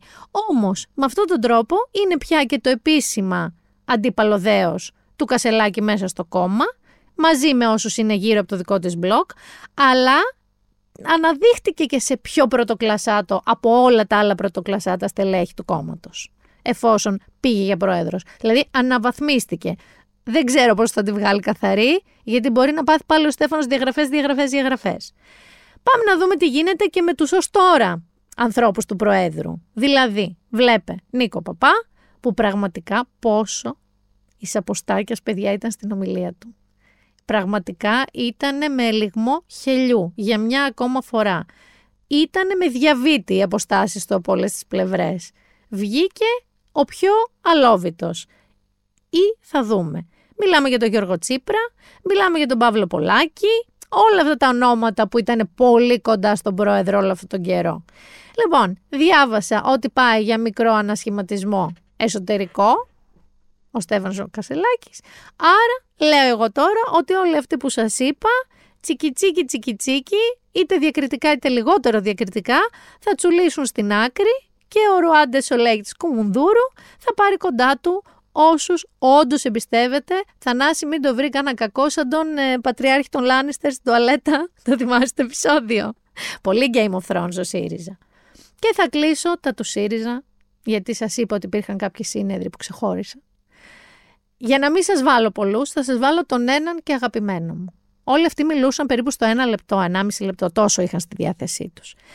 Και αν υπάρχει ένας άνθρωπος ο οποίος εκμεταλλεύτηκε στο έπακρο αυτό το 1,5 λεπτό και έδωσε μία επικών διαστάσεων ομιλία, ήταν ο κύριος που θα ακούσετε τώρα και που αλήθεια έχω ψάξει πάρα πολύ να βρω το όνομά του και δεν το γράφει κανένας. Δεν μπορώ να βρω το όνομά του, να τον συγχαρώ και με ονοματεπώνυμο.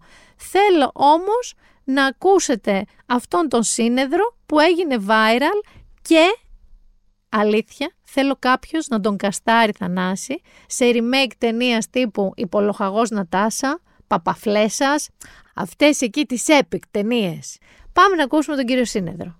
Κακά τα ψέματα. Είμαστε με το ένα πόδι στον τάφο. Μετά το στραπάτσο του καλοκαιριού πέσαμε στη χαράδρα. Τραυματισμένοι, ματωμένοι, πονεμένοι. Και δεν φτάνει μόνο αυτό. Είμαστε κυριολεκτικά περικυκλωμένοι από το αντισύριζα μέτωπο. Μας μισούν. Θέλουν να μας βγάλουν για πάντα από τη μέση. Ποιοι είναι αυτοί που μας μισούν; Πρώτα απ' όλα είναι η δεξιά. Μας μισούν σύντροφοι γιατί δεν μπορούν να χωνέψουν. Δεν μπορούν να δεχτούν ότι εμείς τα παιδιά και τα εγγόνια του ΕΑΜ, τα παιδιά και τα εγγόνια των ιτημένων του εφηλίου, τα φέρε έτσι κατάρα ειδικά τους και κυβερνήσαμε τη χώρα. Κυβερνήσαμε τη χώρα και γίναμε λατζέριδες για να βγάλουμε από τη χρεοκοπία την πατρίδα. Το κάναμε όλοι μαζί και με τους λιποτάχτες. Δεν μπορούν να το δεκτούν αυτό οι δεξιοί σύντροφοι και συντρόφισσες και έχουν κάνει όρκο τιμής να μας βήσουν από το χάρτη. Μας μισούν στο Πασόκ Κινάλ, γιατί οι περισσότεροι εδώ μέσα προερχόμαστε από εκεί. Μας μισούν από το κουκουέ. Τι πρέπει να κάνουμε σύντροφοι για να βγούμε από τη χαράδρα; Πώς θα σπάσουμε το κλειό. Θα Κοιτάξουμε προσεκτικά που είναι το πιο αδύνατο σημείο τους και πρέπει να βγούμε από το κλειό και να κάνουμε μεγάλη προσπάθεια να ανεβγούμε στο ύψωμα το πρώτο που λέγεται 18%. Σύντροφε, ευχαριστούμε. Λοιπόν, και εγώ σας ευχαριστώ και σας αγαπώ. Σε παρακαλώ, συντόμευε, σε παρακαλώ πολύ. Καλά, ρε παιδιά, εντάξει. Να σας πω την αμαρτία μου. Θεωρώ ότι ο Στέφανος Κασελάκης πραγματικά είναι ένα φαινόμενο ε, τύπου σουπερνόβα. Δηλαδή δεν έχουμε ξαναδεί κάτι τέτοιο στην ελληνική πολιτική σκηνή. Και δεν ξέρω αν το λέω για καλό ή για κακό. Για καλό μάλλον δεν το λέω πάντως. Αλλά είναι κάτι εξωτικό, εξωτικό πτηνό κανονικότατα. Όμως, Θανάση, αν έφευγε, δηλαδή αν γινόταν μια στραβή και γινόντουσαν εκλογές τώρα στο συνέδριο και έφευγε, η πολιτική σκηνή θα ήταν ασύλληπτα πιο βαρετή. Πραγματικά. Δηλαδή αυτό ας του το δώσουμε. Είναι ο απεινιδωτής του πολιτικού ρεπορτάζ. Είναι ο προστάτης των πολιτικών ρεπόρτερ που έχουν κάτι να σχολιάζουν και να ασχολούνται. Είναι σιγουράκι γέμισμα των δελτίων που υπάρχουν πολύ νεκρές μέρες. Το ξέρουμε από το παρελθόν. Εκεί στα πολιτικά υπάρχουν μέρες που δεν γίνεται κάτι φοβερό, πολύ βαρετό. Τώρα δεν υπάρχει τέτοια μέρα, χάρη στο Στέφανο Κασελάκη. Και να σας πω και κάτι άλλο και κλείνω με τον Στέφανο Κασελάκη. Αν δεν υπήρχε, που λέμε θα έπρεπε να τον εφεύρουμε, δεν θα μπορούσαμε να τον εφεύρουμε. Είναι ένας ρόλος βγαλμένος από το μυαλό του πιο ιδιοφιούς σεναριογράφου sitcom. Και μια και λέω sitcom, είναι η ώρα για το entertainment.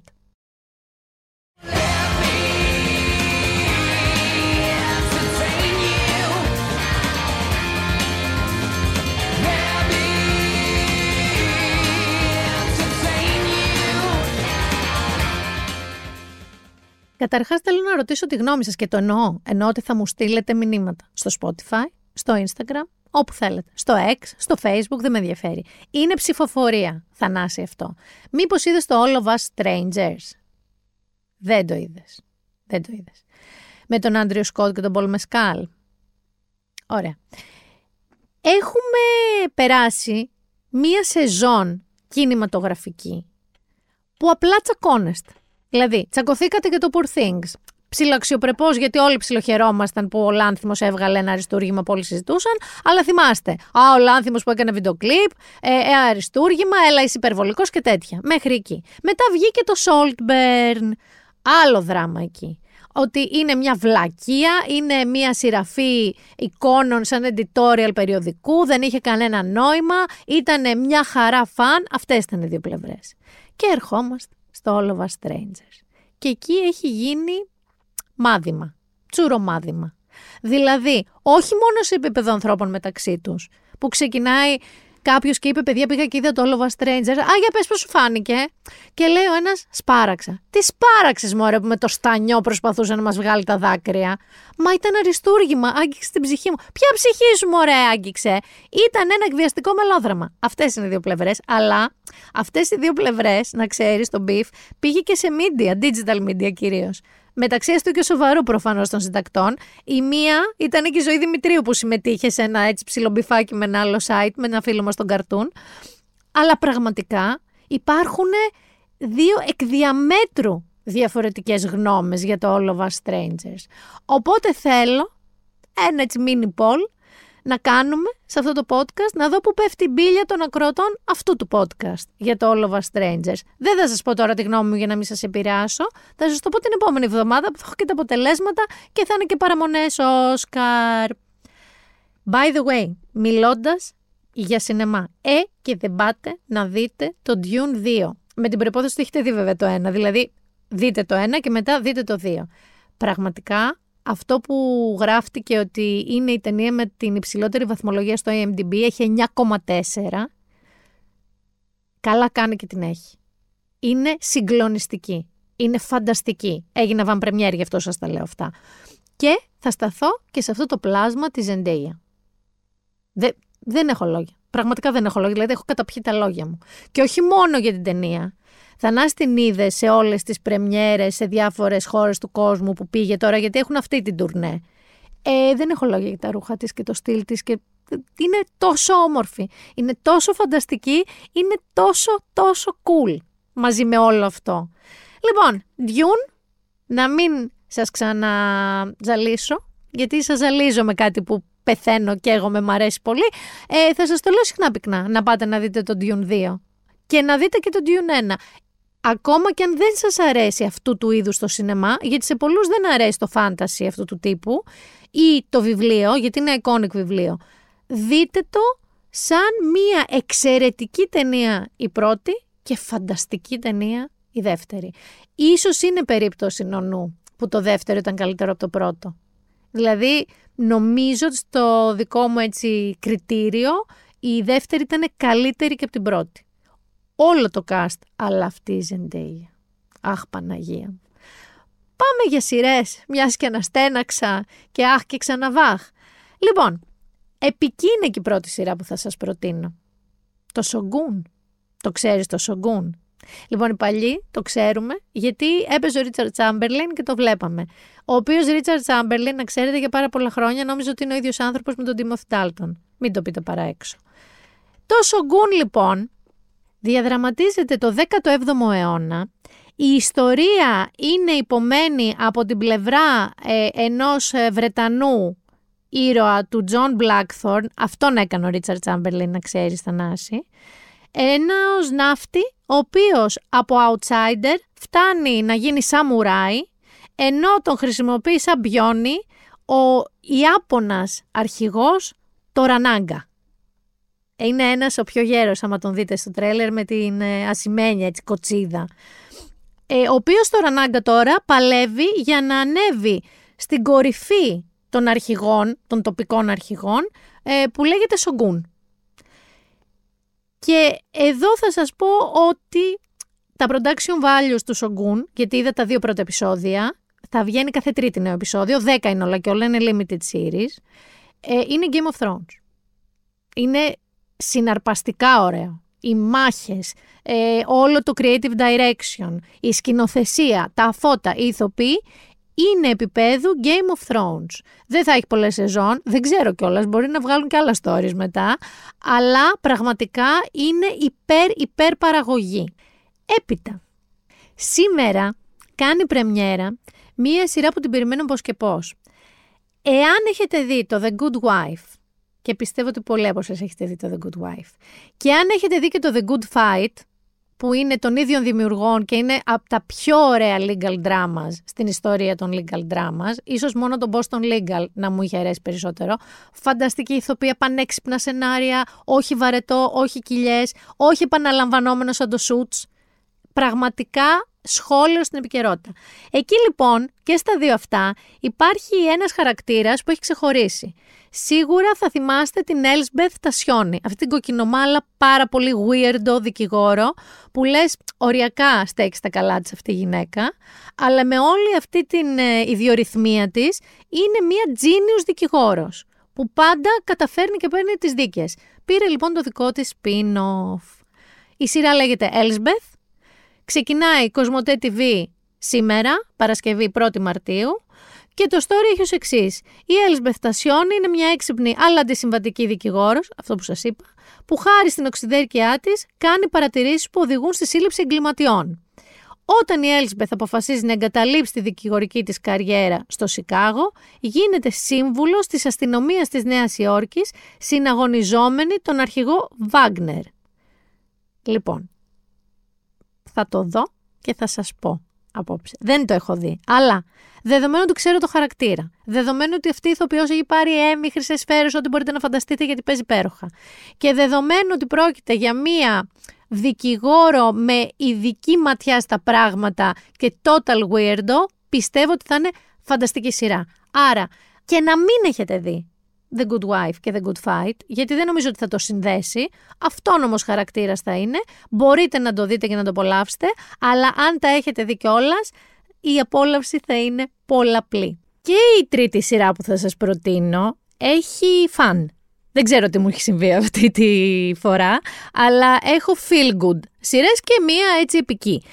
Είναι μία σειρά η οποία παίζεται τρεις σεζόν, τώρα βγαίνει η τρίτη σεζόν στην Κοσμοτέ, λέγεται Ghosts και έχει ένα εξαιρετικά ευρηματικό σενάριο και εξαιρετικά αστείους χαρακτήρες.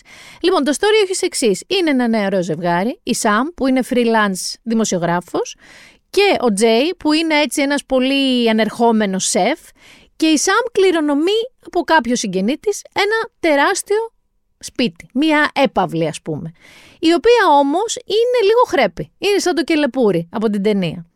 Και ενώ ο δικηγόρος, όταν τους ανοίγει τη διαθήκη, τους προτείνει να το πουλήσουν, αυτοί αποφασίζουν να το κάνουν bed and breakfast. Δεν έχουν όμως υπολογίσει κάτι. Ότι το σπίτι, Θανάση, ήδη κατοικείται.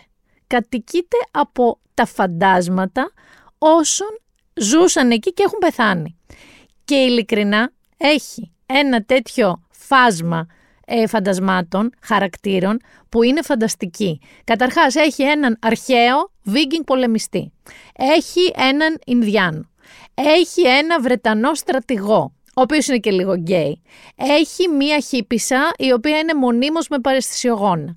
Έχει μία τραγουδίστρια της εποχής της ποτοαπαγόρευσης που λέει συνέχεια για τη μικρή της καριέρα γιατί πέθανε εντωμεταξύ και τον Αλ Καπόνε που της την έπεφτε έχει έναν φανταστικό ε, χρηματιστή εκεί από τα 80s, 90s, τα νεοϊορκέζικα, ο οποίος όταν πέθανε ήταν ξεβράκωτος και συνεχίζει να είναι ξεβράκωτος ως φάντασμα, μόνο με ένα σακάκι χένο που κάμισε από πάνω.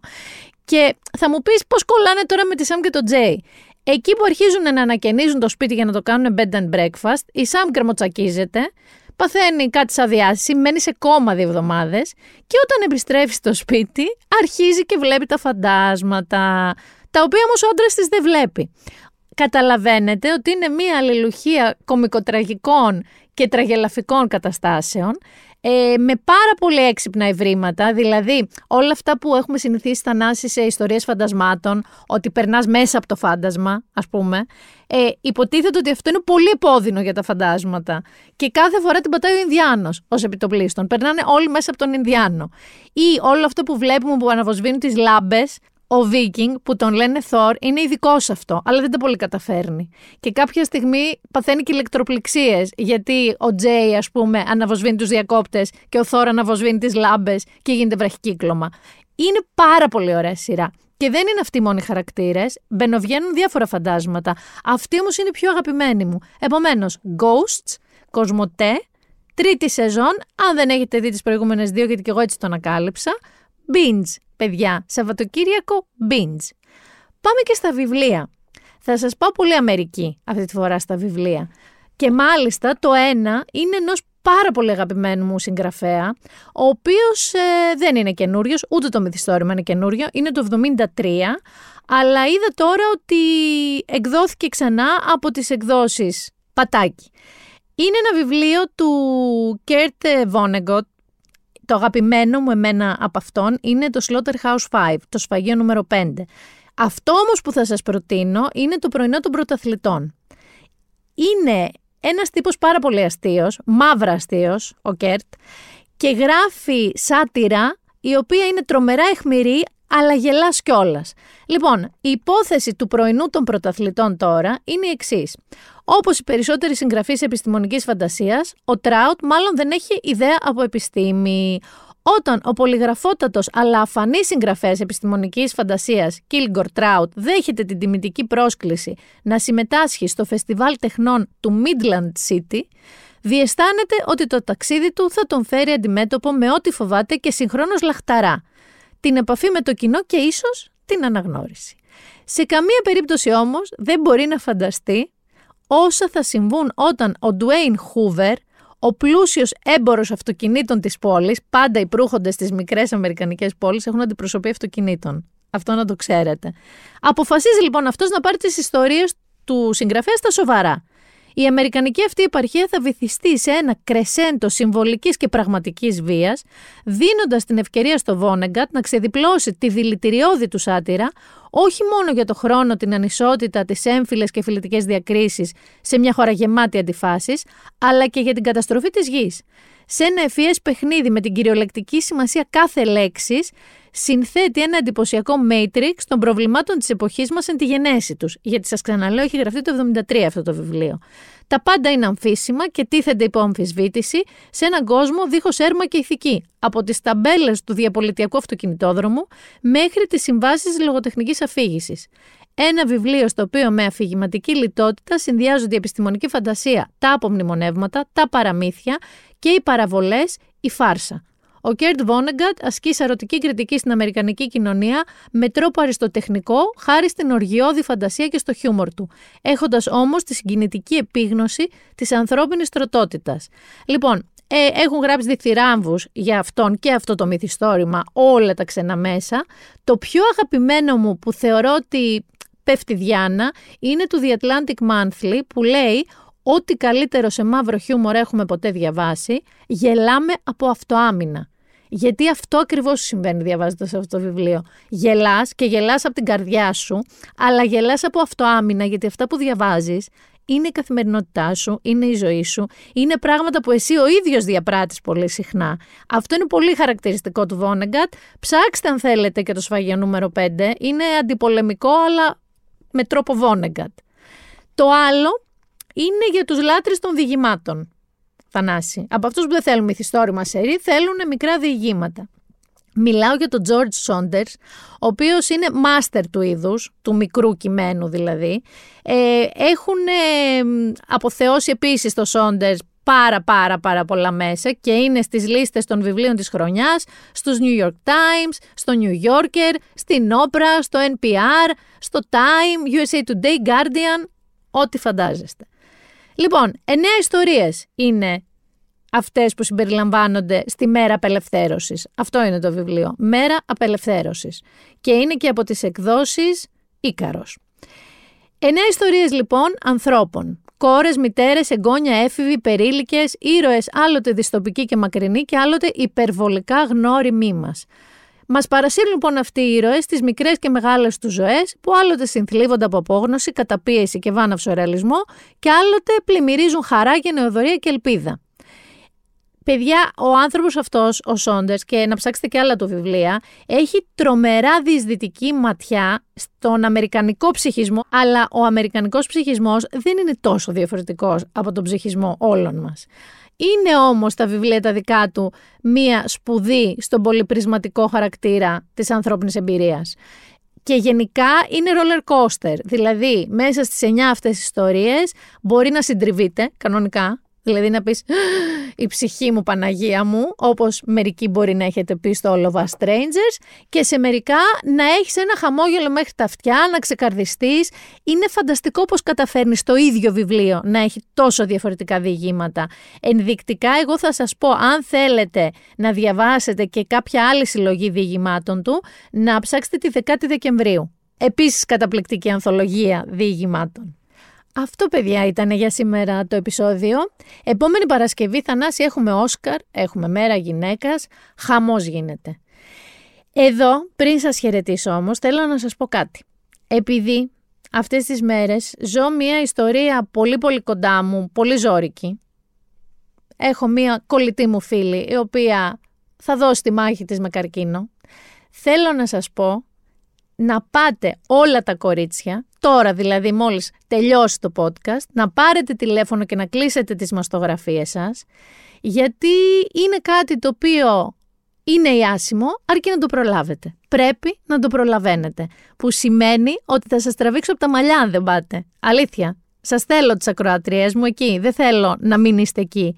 Λοιπόν, Μαστογραφία, τώρα, τώρα που μιλάμε, και όχι την άλλη εβδομάδα που είναι η μέρα της γυναίκας, όλες τις μέρες. Να το φροντίζετε τακτικά, να το βάζετε στο πρόγραμμά σας και να μην είστε στη φάση, έλα μωρέ εντάξει θα πάω αργότερα, έλα μωρέ δεν πειράζει, σιγά. Όχι, πειράζει. Νάντσι, περκάκι, ξέρεις εσύ. Κουράγιο και μαζί θα το βγάλουμε. Λοιπόν, να σας προσέχετε. Αυτό είναι το μήνυμα κάθε επεισοδίου, ειδικά αυτού του επεισοδίου. Και εμείς ραντεβού επόμενη Παρασκευή. Ήταν το Binder Done και η Μίνα Μπυράκου.